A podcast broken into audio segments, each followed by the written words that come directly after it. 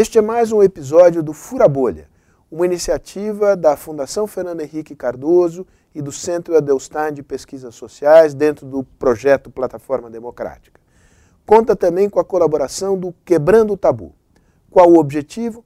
Mostrar que é possível promover um diálogo inteligente, aberto e construtivo entre pessoas que pensam diferente sobre os problemas que o Brasil enfrenta hoje, no campo da moral, no campo da política, no campo da economia, no campo da sociedade, enfim. Esse diálogo é fundamental para a democracia. Fique ligado. Eu sou dura, muito dura, todo mundo sabe disso. Agora, ser dura não significa ser intransigente ao ponto de você não conseguir conversar com outra pessoa. Uhum. Sabe, essa coisa de você ter que. Gente, é, você tem que odiar a outra pessoa porque ela está num partido que não é o meu partido.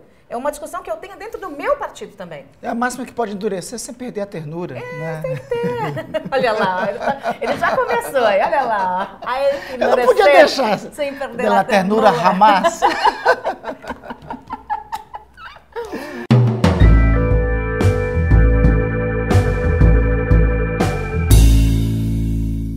Joyce? Quer, quer, quer, quer, que eu comece? Posso começar também. Pode, começa. Primeiro os damos. Tá bom.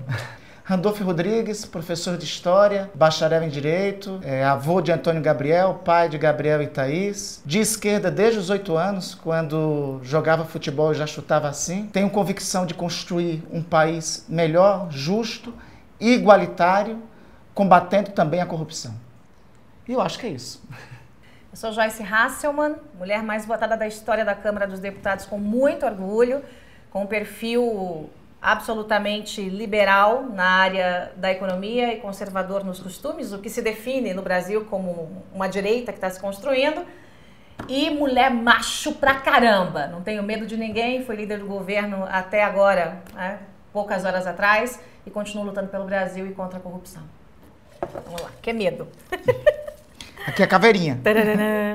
Eu queria saber qual a opinião de vocês sobre essa briga direita e esquerda. Por que o país se polarizou tanto?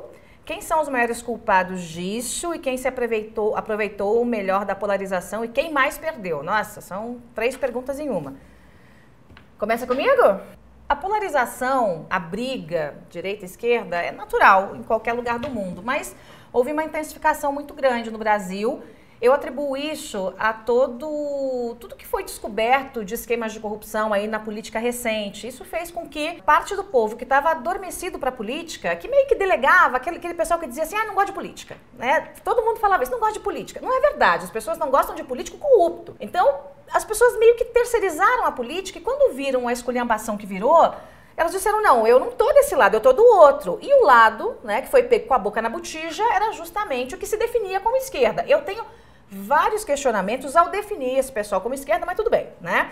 Então, uma direita começou a se consolidar no Brasil, que nem tinha também. E também, a gente sabe, tá meio ornitorrinco. A gente tem que dar uma afinada nessa direita e é muito natural e é muito saudável para a democracia que a gente tenha esses dois pesos e duas medidas, dando opções para que o eleitor é, escolha e diga, olha, me representa mais isso ou mais aquilo ou mais o centro, né? Eu sempre me defini como de direita, Agora, é, isso não significa que você tem que xingar a mãe do outro, isso não significa que porque o outro está no outro partido, ele é seu inimigo. Não, está no partido é meu inimigo, não quero falar. Isso não é ser de direita, isso é ser esquizofrênico. São coisas totalmente diferentes. Por que o país polarizou tanto? Eu acho que a primeira resposta já é, é, define isso também. E quem são os maiores culpados disso? Quem se aproveitou melhor da polarização e quem mais perdeu? Acho que os maiores culpados somos todos nós, que acabamos relegando né, muito a política brasileira fazendo essa terceirização da política. E quem se aproveitou muito disso é quem estava buscando mais polarização na crista da onda. Então, acho que a gente teve uma intensificação muito grande né, desse momento político e eu acho que vai chegar a hora de arrefecer um pouquinho e as pessoas pensarem com mais razão nas bandeiras. Né? Porque quando você coloca ideologia, eu acho pelo menos, Randolph, à frente de algumas coisas, como por exemplo, à frente da economia, a ideologia passa a ser burra. Porque é, você não pode colocar ideologia, por exemplo, à frente da matemática. Matemática é matemática básica, geração de emprego é geração de emprego. Então, o campo ideológico, a gente vai ter um monte de pautas para discutir no campo ideológico, né? Mas tem coisas que são matemática básica, que daí não tem que ter esquerda nem direita. É emprego para o povo, é fazer o, o país crescer, é dinheiro no bolso das pessoas. Pelo menos essa é a visão que eu tenho. Então, Joyce, eu acho que os extremos e as polarizações sempre podem conduzir a atrapalhar a democracia. Os extremos na história da humanidade sempre levaram a experiências totalitárias, seja a direita, seja a esquerda. Né? A direita, os excessos, levaram o país a uma ditadura. A esquerda, os excessos, levou a experiências como da Venezuela ou experiências como o chamado, abre aspas, socialismo real, fecha aspas, do leste europeu. Então, as polarizações e os extremos acabam sempre ofendendo a democracia. O bom da democracia é que ela, ela tolera, inclusive, ser agredida. Mas eu acho que nós temos que tomar, ter muito cuidado nos excessos, nas agressões que são estabelecidas na democracia, porque é, eu vou aí a uma frase que miticamente atribui a um ideólogo liberal, é, fundador de democracia americana, Thomas Jefferson, né? diz que o preço da liberdade é eterna vigilância. Então, mantendo as identidades, eu acho que nós temos que tentar construir sempre as pontes, os encontros. Eu, eu concordo com as pontes, que foi o meu papel até agora. Acho que você ter um, um, um pouquinho mais puxado para a direita ou esquerda não é exatamente um problema quando você tem 50 tons de verde, amarelo, vermelho no meio, porque as pessoas optam. Você vê que os grupos que são mais radicais, eles são grupos relativamente menores, né? Você tem ali, sei lá, 20% que é radical em tudo de um lado, mais 20% do outro. Mas tá todo o resto no meio. Você tem 60% que está naquele bolo, que é o pessoal mais ponderado, ainda que seja mais ponderado para um lado ou para o outro. É, eu, eu, sou tida como, eu, eu, digo, olha, sou absolutamente radical. Contra o quê? Contra a corrupção, contra é, os excessos. Mas às vezes as pessoas dizem, não, você é, achava que você era uma direita mais radical. Eu falei, gente, mas o que, que define uma direita radical? Eu sou dura, muito dura, todo mundo sabe disso. Agora, ser dura não significa ser intransigente ao ponto de você não conseguir conversar com outra pessoa. Uhum. Sabe, essa coisa de você ter que. Gente, é, você tem que odiar a outra pessoa porque ela está num partido que não é o meu partido. É uma discussão que eu tenho dentro do meu partido também. É a máxima que pode endurecer sem perder a ternura. É, né? tem que ter. olha lá, ele, tá, ele, já começou aí, olha lá. Aí, eu não podia deixar sem perder a ternura, ternura Hamas. olha, fiquei com amor. Hum. Eu queria ver um sugerindo uma série para o outro. É, eu sugiro primeiro? Pode sugerir. Então tá. Só pode ser uma? Poxa, tem tantas assim. Eu assisti recentemente Privacidade Hackeada. Achei muito interessante porque fala um pouco sobre os tempos atuais, sobre essa, essa história do papel das redes sociais, das fake news nas campanhas, a interação que isso teve com a experiência do Brexit, com a eleição de Trump. Então, eu acho Privacidade Hackeada, achei uma série bem interessante. Tá com tempo, né? eu ando sem As madrugadas estão aí, para aí gente.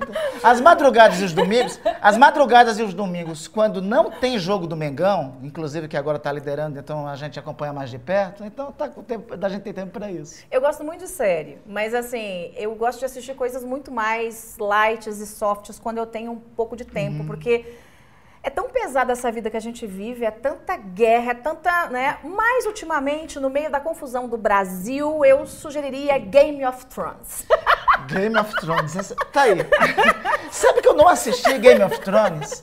Tem uma outra série, era só para citar uma, mas já vou citar uma segunda. Tem uma outra que eu acho o máximo, né, que vai assistindo a terceira, até a terceira temporada da Netflix, que é Designated Survivor, né, que fala sobre um cenário hipotético quando o cara menos provável assume a presidência é, dos Estados Unidos. Né. Game of Thrones, eu vejo todo frinsu, mas ainda não assisti. Aceita a dica. Pronto, pode assistir que você, você vai ver que tem muita coisa Pronto, que a gente tem que pensar aceita, lá. Aceita a dica.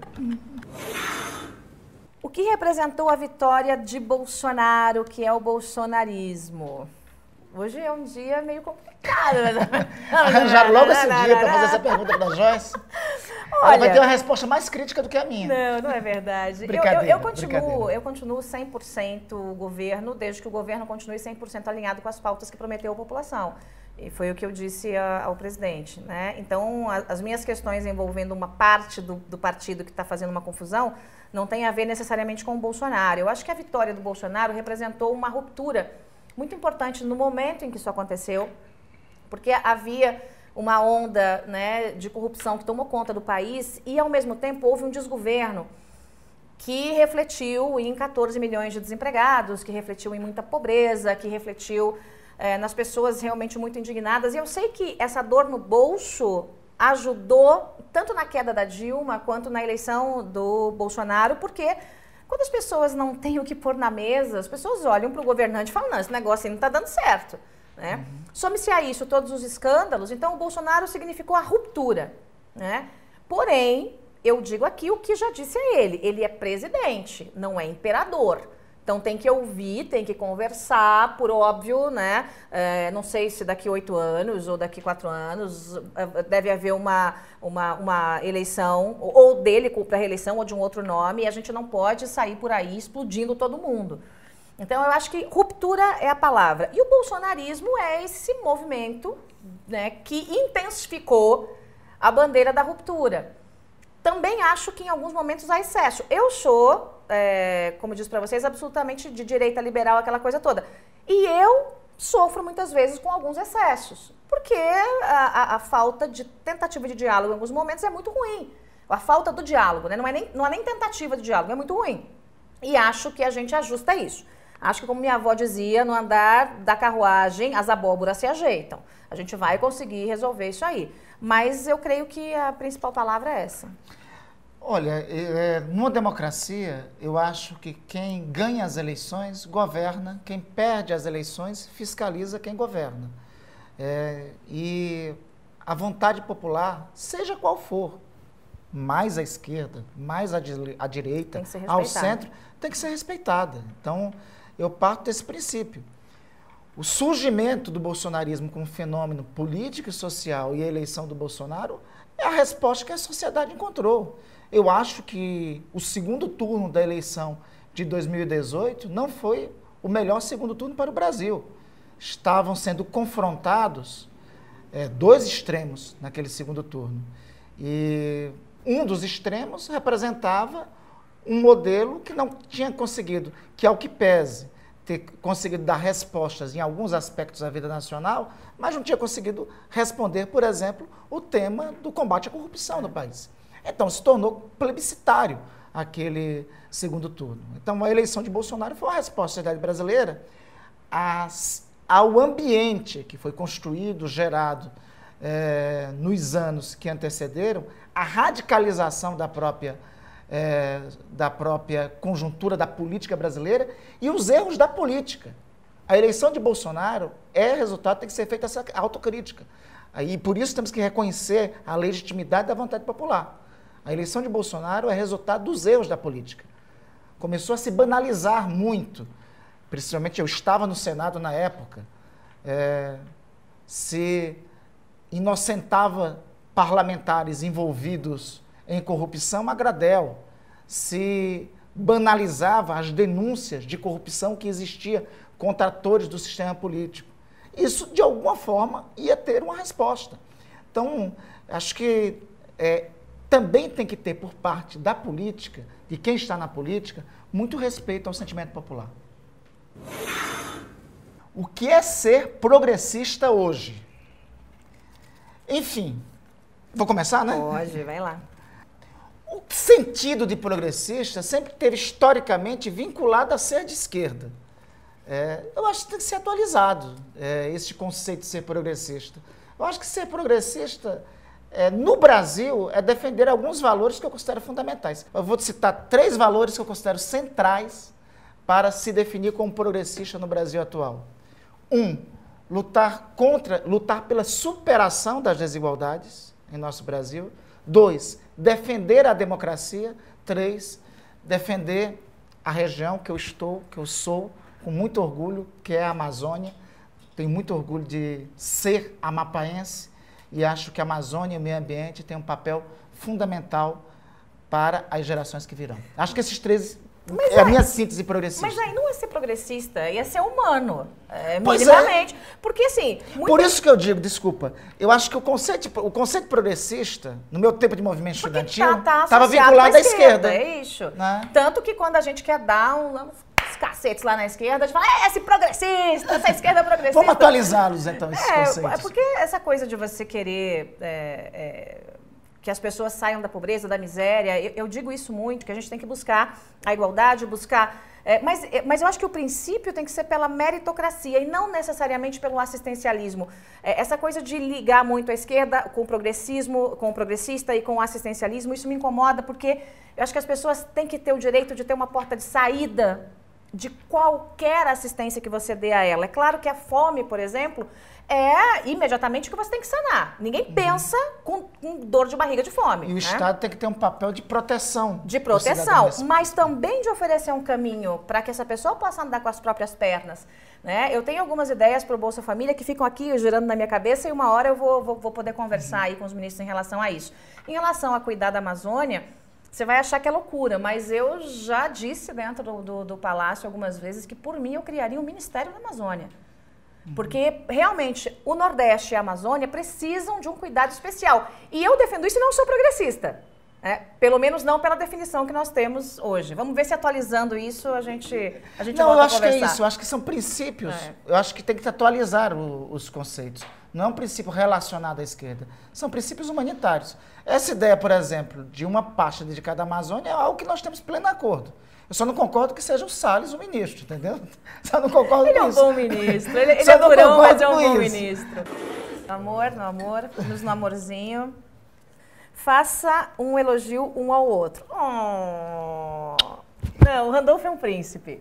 Ele é um príncipe, nós temos algumas discordâncias é, na ideologia política, mas nós, eu, pelo menos, te respeito absolutamente né, no seu trabalho, sempre muito gentil comigo, e eu faço questão de retribuir a gentileza. Então, nós temos aqui um, um príncipe da Amazônia no Senado.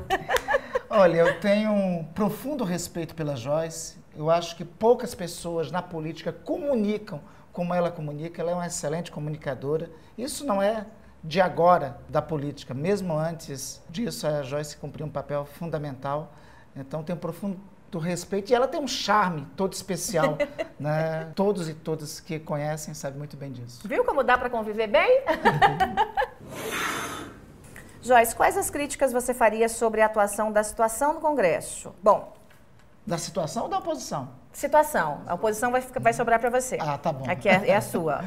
Olha, acho que ainda está faltando um diálogo mais maduro. Eu tentei fazer isso durante todo o tempo em que estive na liderança do governo do Congresso e fui criticada até por parte da militância por conta disso, porque é, é incrível, né? Como é que se recebe críticas quando você quer construir pontes. Então, de vez em quando eu até sou muito dura e vou para as redes sociais e pergunto: e aí, gênios? Vocês que estão me criticando porque eu converso, porque eu sento com os líderes de partidos para conversar, me digam qual é a outra forma que vocês acham que a gente vai aprovar propostas, por exemplo, PECs, sem conversar e sem ter voto, bonitões, né? Então, transformar a política num ativismo eterno não é inteligente. Então, eu acho que a situação, né, o nosso grupo mais a situação, não é nem o grupo, uma parte do, do, do, PSL acabou forçando demais, uma parte dos próprios bolsonaristas que me acompanham, que eu respeito, mas acaba não entendendo que você tem que dialogar. Se você não dialogar minimamente no, no, no Congresso, nada anda, nada acontece, gente. Não precisa ser muito inteligente para entender isso. Em 48 horas eu entendi. Ou você dialoga e conversa, ou então quem ia se lascar era o governo, logo a população. Porque é a população que precisa né, da aprovação de temas importantes. Então não adianta, eu acho que é isso, e eu tenho um pouco de receio né, de que o tensionamento aumente. Acho que ainda falta um diálogo mais maduro. Essa, essa seria a minha crítica. Bom, em relação à oposição, eu acho que falta primeiramente mais unidade. Há muita dispersão e tem um setor da oposição que eu tenho divergências que acha que a oposição pode ser feita a partir de uma palavra de ordem. Eu acho que isso não contribui com o Brasil. Eu acho que nós temos que fazer oposição apresentando alternativas ao que o governo apresenta. Dizendo, olha, isso nós divergimos por isso, porque poderíamos fazer dessa forma. E não divergir por divergir. Oposição, ela não pode ser nem situação automática, porque é oposição, mas também não pode ser oposição sistemática. Então, tem que encontrar por mais que tenha vertentes diferentes com o governo, é. os pontos que podem ter contato. Rapidamente comentem as seguintes frases: Direitos humanos para humanos direitos. As mudanças dramáticas não são consequências da ação humana. A família tradicional brasileira está sendo ameaçada pela ideologia de gênero. O PT queria implantar o socialismo no Brasil. Eu começo ou você começa? Essa aí é tudo para me sacanear, gente. É uma lista de bora sacanear, Joyce. Começa aí, vai lá. Vamos lá.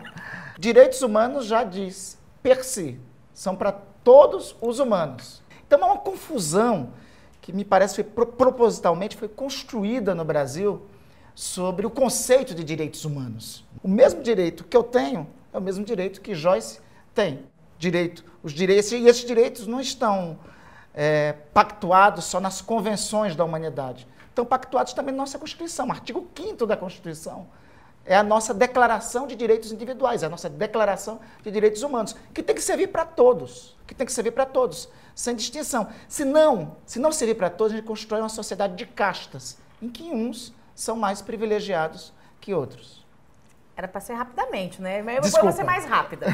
Não, é que o, que o que eu entendo dessa frase é que essa frase reflete uma distorção que aconteceu na própria sociedade, uhum. em que algumas figuras ligadas, é, essa é a percepção, estou nem dizendo que é 100% realidade, ligadas ao crime organizado, ligadas à bandalheira no nosso Brasil, acabam tendo uma defesa dos chamados progressistas, do pessoal de esquerda, uma defesa enfática no plenário, aquela coisa toda, quando os homens, os agentes da lei, os policiais, né, quando são mortos, executados pelo crime, acabam recebendo um absolutamente nada. Então, isso foi deixando a população, desculpa a expressão, meio de saco cheio, porque é, é, é, é como se ser bandido, em alguns momentos, desse um, um caminho para você ser defendido e mais famoso e, e, e ter um, um, monte de gente ali dizendo: olha, coitadinho, né? Ele entrou no presídio tomou uns tapas lá de alguém. Eu não estou defendendo que tenha que se agredir ninguém e bater. Não é isso que eu estou dizendo. Mas o que eu estou dizendo é que nós temos que valorizar o homem bom. Então, claro, aquele que está preso vai cumprir sua pena, jamais defenderia nenhum tipo de tortura, ameaça, coisa desse jeito, mas o que está fora, o homem bom, o bom policial, o bom cidadão, ele tem que ser valorizado. Então eu acho que essa distorção acabou meio que deixando a população meio de saco cheio com isso. Por isso essa criação dessa frase, direitos humanos para humanos direitos, né? Uhum. É, mas por óbvio que ninguém normal, que não tenha uma síndrome de psicopatia, vai defender que se agrida, que se mate ou que se... Não, lugar de bandido na cadeia. Cometeu o crime, vai pagar pelo seu crime, pronto, acabou, né? Eu acho que é esse o caminho. Tem uma desinformação aí sobre isso que eu acho que nós temos que ter o papel como agentes públicos de esclarecer, né? Que dessa da universalidade. Aliás, o papel policial, inclusive, é a garantia desses direitos humanos para todo cidadão, porque ele é o agente do Estado responsável e delegado para isso. Né? Agora eu tenho uma frase, vou provocar ele. Entre polícia Vai. e bandido, sempre polícia. Ó, tem entre direitos humanos, sempre para todos. As mudanças climáticas... Mas sempre, entre assim... É qualquer crime tem que ser sancionado é pelo Estado. É, seja verdade. ele, assim, seja ele quem cometa, seja ele quem cometa. Entre polícia e bandido, sempre polícia. As mudanças climáticas não são consequência da ação humana. Gente, tem uma discussão danada, né? Porque, assim, tem, tem teoria para todo lado em relação a isso. Eu não sou uma especialista em aquecimento global. Eu seria muito hipócrita se eu dissesse, não, eu entendo tudo disso. Eu leio. Eu leio o que sai na mídia, eu, sei, eu leio o que estudiosos falam. Então, tem uma corrente é, grande, mundial, que chancela de que realmente o aquecimento global é um grande problema, que esse é um problema causado né, pelo desmatamento, pela poluição, blá, blá, blá, aquilo que a gente já sabe, não vou chover no molhado. E tem uma outra corrente minoritária que diz, não, isso é tudo balela. Quem vai saber qual é a verdade? A gente tem que continuar investigando para saber. Eu vou te dar uma sugestão. Tem um climatologista brasileiro chamado Carlos Nobre. Salvo engano, ele inclusive daqui de São Paulo. Ele tem uma obra fantástica chamada Amazônia 4.0. Lá explicou, através dos caminhos da ciência, a justificativa, as razões do aquecimento global. Mas tem o, o, o, o estudioso que defende o outro lado. Então, eu, eu, eu, eu, não estou dizendo para você que eu acredito em A e B, eu, eu sou muito mais alinhada de que, de fato, Gente, é. o mundo está de ponta cabeça, tem um aquecimento, a gente percebe isso no dia a dia. que a... E tem um dado concreto da nossa realidade agora. Mas eu não fecho a minha mente, tá? Para ouvir os sim, outros. Sim, claro. Tem um dado concreto da realidade agora. Olha, o INPE apontou o aumento do desmatamento na Amazônia, agora dados do INPE de julho. Na sequência disso, nós tivemos o aumento, na época da seca, o aumento é, dos incêndios na Amazônia. Inclusive, teve um dia dramático aqui em São Paulo, que à tarde virou noite, não sei se você estava por aqui. Não, estava né? em Brasília. Coincidentemente, eu, tinha, eu estava passando por aqui por uma reunião, eu vi é, o drama daquela tarde, todas as pessoas assustadas com o que estava acontecendo. Esses fenômenos, a ciência não encontrou outra justificativa que não seja a ampliação do aquecimento do planeta. E essa relação direta do aumento do desmatamento com é, os incêndios na Amazônia, eu acho que nos dão conta, concretamente, da interrelação de um fenômeno para com o outro. Me parece mais lógico. But, eu como sou sempre daquela coisa, eu preciso ter certeza de tudo, a família tradicional brasileira está sendo ameaçada pela ideologia de gênero. Bom, é, ideologia de gênero é um assunto, para mim, assim, muito complicado. Por quê? Eu não tenho nada a ver com o que um adulto decide mas eu tenho muito cuidado com a indução de uma criança a experimentar sexualidades múltiplas ou é, ter que muito prematuramente é, tomar uma posição. É, eu vi um caso recente de uma criança que fez uma. Os pais autorizaram nos Estados Unidos uma cirurgia de reversão de sexo e a criança se arrependeu depois, já quando né, no início da, da fase adulta. Então eu acho que criança é criança. A criança tem que ser respeitada. Gente, o adulto faz o que quiser, meu filho. Quer casar homem com homem, mulher com mulher, mulher com mulher, com homem com homem, homem com homem e mais uma mulher. Isso aí é problema do adulto. Agora a criança. Eu concordo contigo. É outra, a criança tem que ser protegida, amada e educada para que escolha seus caminhos. Sem perversão eu... na criação, na cabecinha da criança. Uhum. Porque é, é, é, de, é de tanta delicadeza, de tanta fineza a cabecinha de uma criança que a gente não tem o direito de fazer isso. Então, é, é, há uma, um, um, extremo, não é todo mundo não, mas há um extremo que fica querendo estimular, em nome dessa ideologia de gênero, essa sexualidade eu, precoce. Eu concordo contigo. Um dia desse, eu vi um comentário assim, o cidadão fazer a pergunta, você prefere, para uma criança de 8, 9 anos, você prefere sexo ou poder? Né? Sexo ou poder ou dinheiro? Fazer esse tipo de pergunta. Menininho e muitas pensando, vezes, que... exatamente, Oi? em assim, rede nacional, é, isso é algo realmente que é inaceitável. Agora, o conceito de família tradicional, que é a família tradicional brasileira? Bem, até os anos 70, a família tradicional brasileira não era passível do divórcio. Nos anos 50, quando você perguntava qual era a família tradicional brasileira, era aquela união indissolúvel do casamento. Do casamento numa sociedade hegemonicamente uhum. católica. Né? A partir dos anos 70, dos anos 80, não deixou, a família eh, não, eh, não passou a ser algo anormal alguém ter um segundo casamento, ou ter até um terceiro casamento. Esse é um padrão de família. Eu tenho um terceiro, tenho um quarto. Eu vou dizer que isso não é uma família tradicional brasileira. Hoje, mas a veja. questão é tra o tradicional, Randolph. É uma família brasileira, mas não. O, o, o, que, que, é, o que, que, se lê pela maioria da população? Não estou falando todos, não. Sim. Família. Marido, mulher, filhos. Então, é, aí entra a, a, palavra tradicional e não família. Eu não posso dizer que é, alguém que constitua um, um, um, casal de mulheres ou um casal de homens não, não, não forma uma família. Forma uma família. Claro que forma uma família e podem adotar seus filhos e podem criar seus filhos. É uma família. Ou podem não querer filhos, porque eu também defendo a mulher que quer cuidar de filho, a mulher que não quer ter filho. Eu acho que a liberdade é o princípio. Mas eu acho que a, a palavrinha tradicional é o que define esse conceito que veio lá de trás do casamento, na igreja, tá, tá, tá, é. mulher, homem, filho. Convenhamos. Então, assim. É só o tradicional que Concordo, é... então, plenamente contigo. O tradicional aqui colocado. É leva a uma formulação que o papel da mulher seria de submissa. Uma formulação tradicional, uma formulação é, tradicional. Uma formulação inaceitável. Senão nós não teríamos um presente para a política que é você, né? Eu sou super submissa. Padrão, eu sou então, um padrão, super submissa. Um padrão da política, um padrão, veja, em que diz que a mulher, é, o padrão abre aspas, tradicional, fecha aspas, que diz que a mulher é submissa ao homem, impede que as mulheres sejam protagonistas da cena Não, mas nós tivemos muitas mulheres nessa família, nas famílias antigas tradicionais que é, fizeram assim uma grande revolução. Por exemplo, Romperam com o tradicionalismo. não, continuavam tradicionais, mas mulheres fortes. Princesa Isabel. Não fosse a Princesa Isabel, não teria a abolição da escravatura. E ela fazia parte de uma família tradicional, e põe tradicional de- nisso. Exatamente. E outras tantas mulheres pelo mundo que não são lembradas muitas vezes por seus feitos, uma ou outra pela história. Mas é, esse fato de ser tradicional, eu acho que é realmente uma herança histórica e religiosa da questão da mulher casar com um homem e ter filhinhos. O que não significa que um casamento entre duas pessoas do mesmo sexo não seja um casamento. É um casamento. É, é um casamento. Pode ser, você não pode impor que uma religião faça.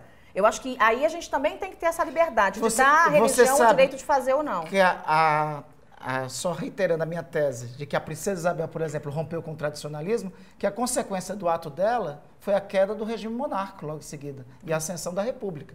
As camadas conservadoras brasileiras, na época, mais tradicionais, não só não aceitaram, como retiraram a sustentação política do império. Tanto é que a república tem origem em um golpe de Estado, né, com Deodoro da Fonseca. Então, eu acho, concordo contigo. O tradicional que está aqui, dentro desse padrão, algo que é, Que é o tradicional. É isso mesmo. A própria palavra se autodefine.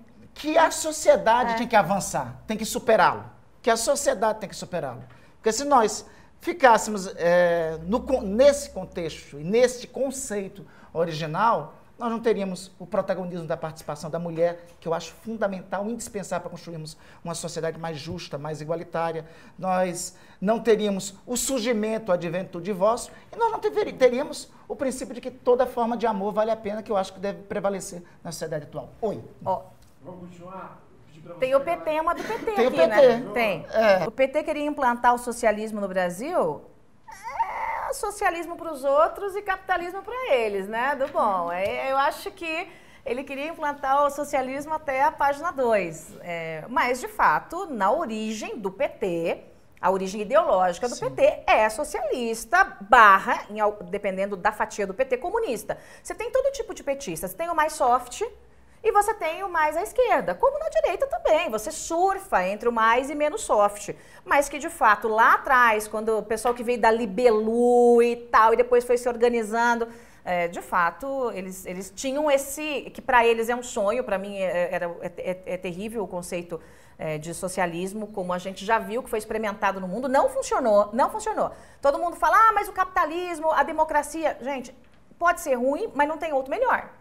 Então, Já não- dizia Churchill. é, não tem outro melhor. É, o que temos de melhor é isso. Inventem uma coisa melhor e a gente apoia. Mas por enquanto é capitalismo e democracia. É. Eu acho que a democracia, eu acho que tem experiências é, no mundo de criação de modelos de estado de bem-estar social. Acho que nós estamos a procurar. Eu concordo com você que tem modelos do chamado, abre aspas, socialismo, fecha aspas, que foram constituídos no mundo, que resultaram em totalitarismos. Então, eu acho que isso que criou essa palavra de ordem né, contrária. Né?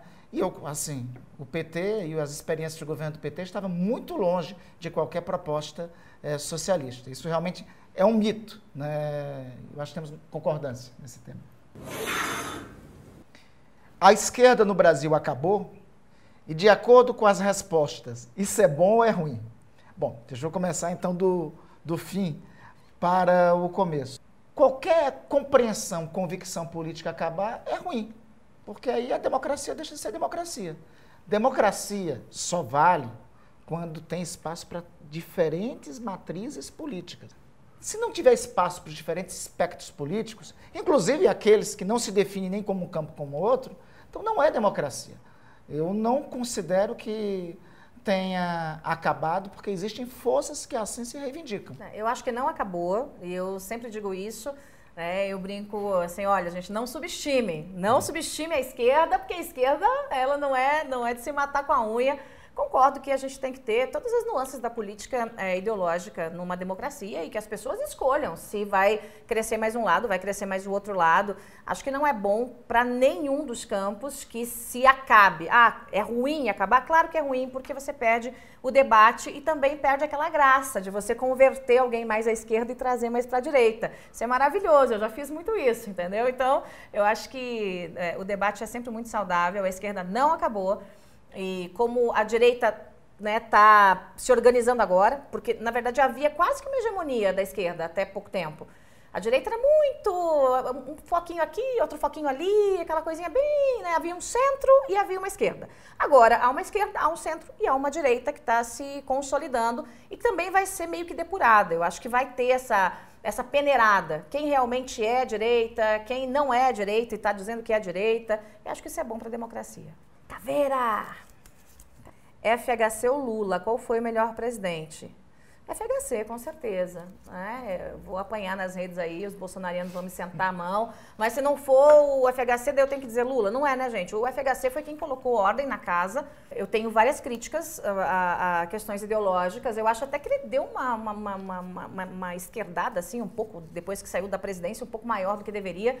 Mas eu não posso ser hipócrita de negar o que ele tem de bom. Ele botou ordem na economia da casa, ele né, foi o pai do Plano Real, né? É, então, e é um homem que deixou a dispensa cheia para o Lula. Quando o Lula chegou à presidência da República, e ele meio que copiou e colou a política do FHC, foi tocando ali, deu, certo meio que no, prime, na no primeira gestão, depois começou a degringolar aos poucos, é, porque eles foram muito com fome na questão da corrupção, mas o FHC organizou a casa, né? Então, não vou dizer para você que foi santo, que não tinha esquema de corrupção na época dele, não sou doido, não colocarei minha mão no fogo, é nunca.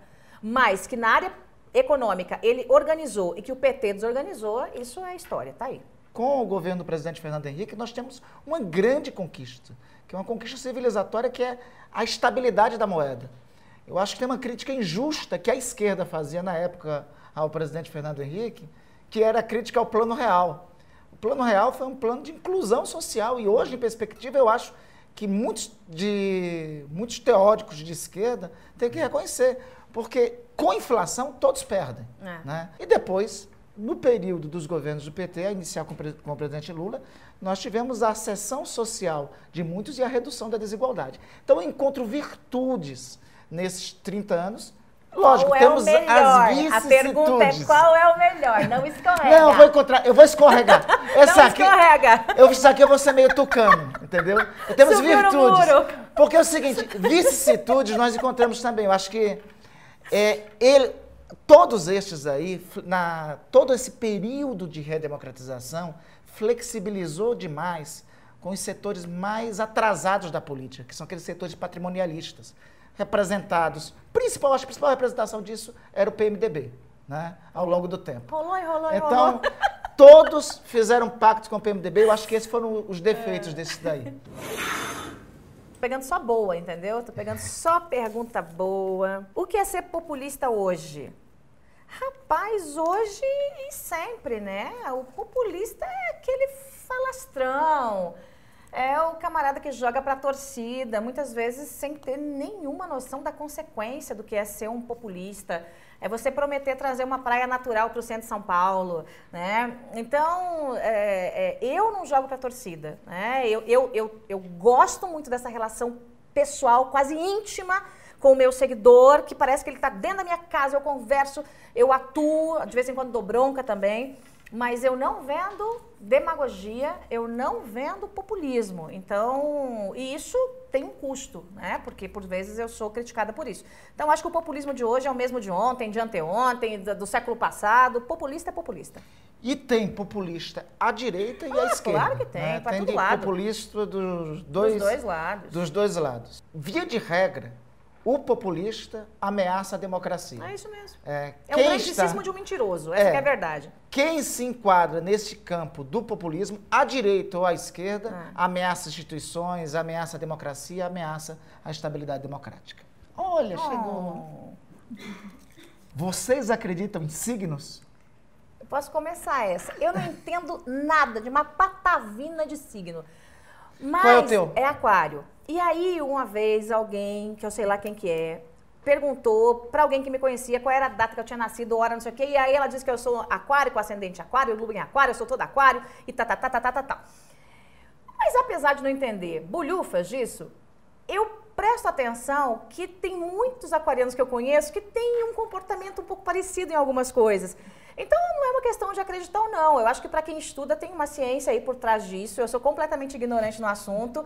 mas acho que pelo menos o jeitão das figuras, a depender de signos, luas e etc e tal, eh, tem ali uma, uma coisa semelhante. Eu vou fazer aquela, vou trazer aquela definição do espanhol, né? Eu não acredito em las bruxas, mas que lazar é lazar, né? Olha, eu nunca fui de acreditar muito. Eu sou de escorpião, né? Certa feita, numa situação muito parecida com a tua, uma moça disse: Você é de escorpião, com ascendente escorpião, com lua escorpião, com não sei mais escorpião. Eu fiquei com medo, né? Com a definição que ela é, demonstrou. E também eu já vi, é, dizem, e acredite, eu acho que isso é verdade, que os de escorpião têm um gênio um pouco mais forte. Eu tento controlar o meu de vez em quando. Aquariano diz que é para frente, diz que é, é para frente. Assim. É, diz então... que, dizem que escorpião. Diga o que você acha. Impeachment da Dilma. Adorei. Descriminalização da maconha. No. Privatizações. Adoro, hashtag vende tudo. Pronto, foi super rápida, viu? Vamos lá, minha vez. Não enrola. Direto, diretamente falando, objetivamente dizendo. Impeachment da Dilma. Por mais divergência que tivesse, seria melhor que ela fosse retirada pelo voto popular. Divido de Bolsonaro, mas quero derrotá-lo na urna. Descriminalização da maconha. Eu acho que, em especial, o uso medicinal. Não, é outra tínhamos... coisa. O uso medicinal a gente está discutindo. É uma coisa até mundial e tal. Tá. Estou falando daquela coisa. Deixa eu fazer a separação. É. O uso medicinal, eu acho que o Brasil tem que debater, o tem Brasil que tem que adotar. Porque né? tem alguns casos. Meu marido é médico. Sim. E tem alguns casos que já há, por exemplo, em casos de criança com convulsão, é, é, com, acho, que, acho que com epilepsia, tem algumas doenças em que se comprovou em, em alguns países do mundo que há alguma eficácia. Então, é, é, outra coisa. Agora, descriminalizar por descriminalizar, e a ciência, né? A, é, ciência, a ciência indica que... Vai dizer, a ciência vai dizer. É. é. e a ciência indica que tem uma série de, de tratamentos que o princípio ativo que está lá, a cannabis, hum. é o único que pode ter o tratamento. Então, o ISO medicinal, eu acho que o Brasil tinha que pelo menos avançar nesse Discutir, tema de é. imediato. Mas né? o recreativo? Oi? E o recreativo? O recreativo, eu acho que nós temos que amadurecer mais. Né? Eu acho que de imediato o... Veja, nós estamos tão atrasados nesse tema que nós não conseguimos ainda avançar sequer no, no tratamento. A Anvisa, um dia desse, vetou os tratamentos através do princípio ativo da maconha, né? através da cannabis. Né? É, eu acho que isso é de uma maldade total. Que é o CBD, né? não é isso? É o CBD.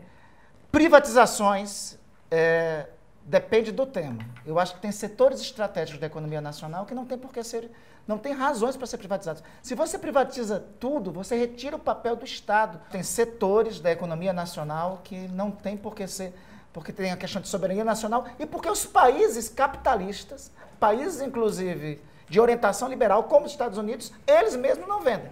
Né? Tem setor. A tecnologia aeroespacial não, mas o, o, governo ele pode ser, ele pode ser o mandatário sócio majoritário, mas ele pode vender o restante. Num país que está em grande dificuldade, que não tem dinheiro para absolutamente nada, que vive numa crise, não tem sentido você ficar mantendo um, um, um, centenas, são centenas de estatais, é uma loucura.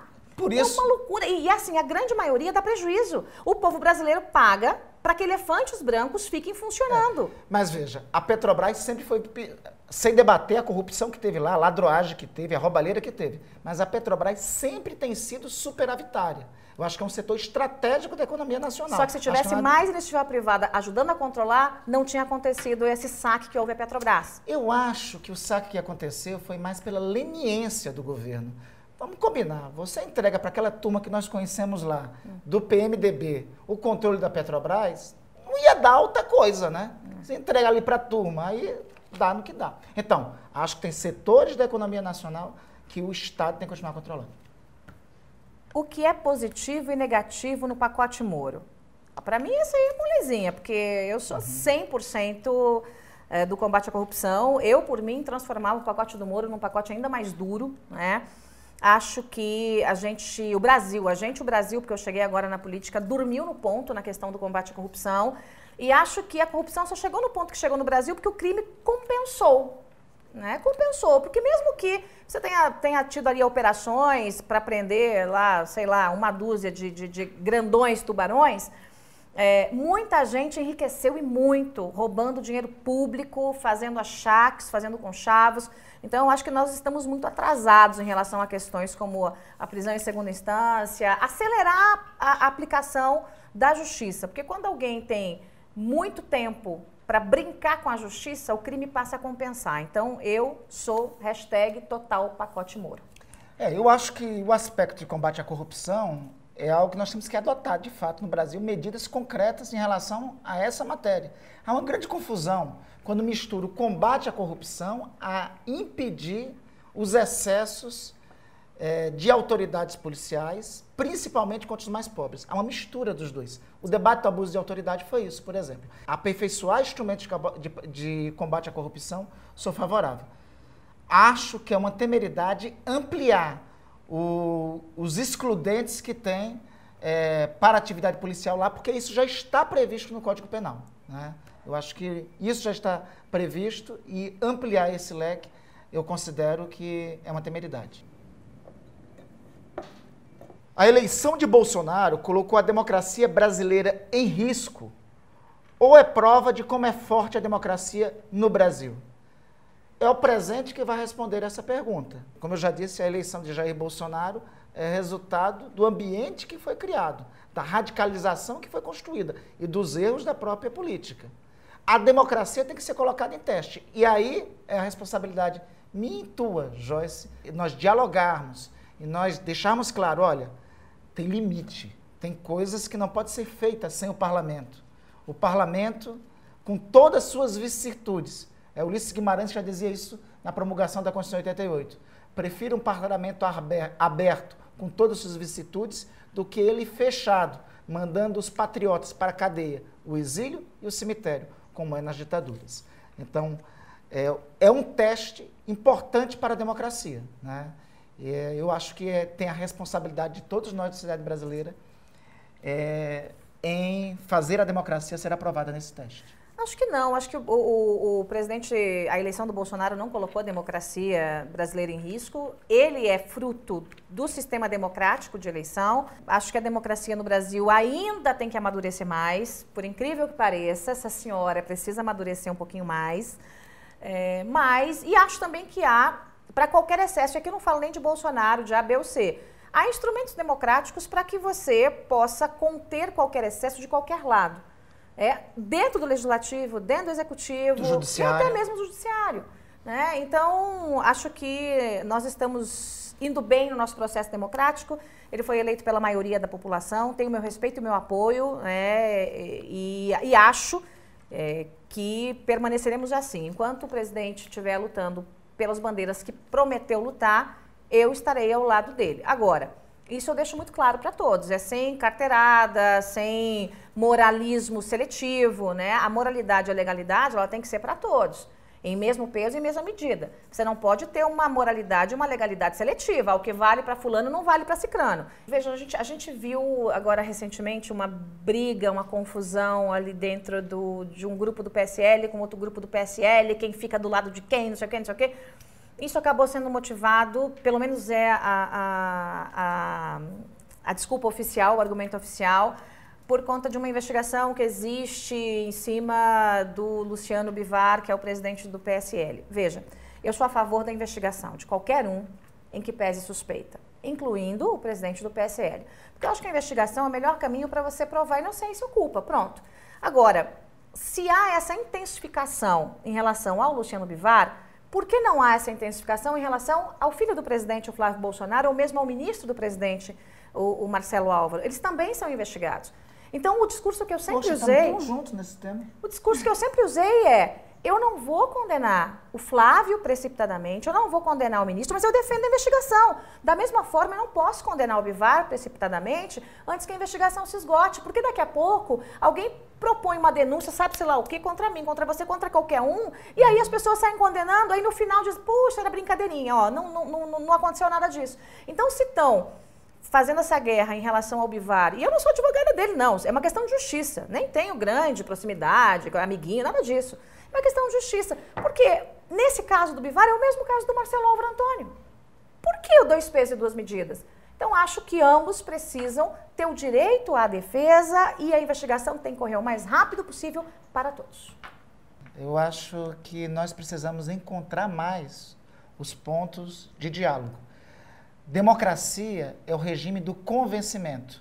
Então, recuperar o diálogo em um ambiente de tanta conturbação, de polarização, seja a esquerda, seja a direita, eu considero fantástico. Eu quero cumprimentar muito o Instituto Fernando Henrique, quebrando tabu por isso. É, eu acho que é assim esse, essa, esse diálogo é fundamental, é o que a gente mais está precisando intensificar dentro do, do Congresso. Eu consegui ter uma boa relação com todos. Eu acho que dentro da Câmara tem duas pessoas com as quais eu não consigo conversar muito, que é uma questão muito ideológica mesmo. É a Gleise e a Maria do Rosário. É muito difícil conversar com elas. Elas são terríveis, né, de diálogo. Mas com o restante todo, eu, é, é a gente precisa ter isso. E, e é isso que vai fazer com que a gente amadureça e faça o Brasil andar para frente. Então, a iniciativa para mim é fundamental. O Randolph aqui é um príncipe, um lorde, né? Então, obrigada pelo carinho. Estamos juntos agradeço. aí, viu? Eu obrigada. E mais recentemente, eu acho que mais próximo, né? Você sabe. Para, cê, as notórias razões. Você sabe que eu vou apanhar por esse carinho todo, né? Mas tudo bem, eu tenho por Nós vamos, nós vamos. obrigada, amor. Obrigada.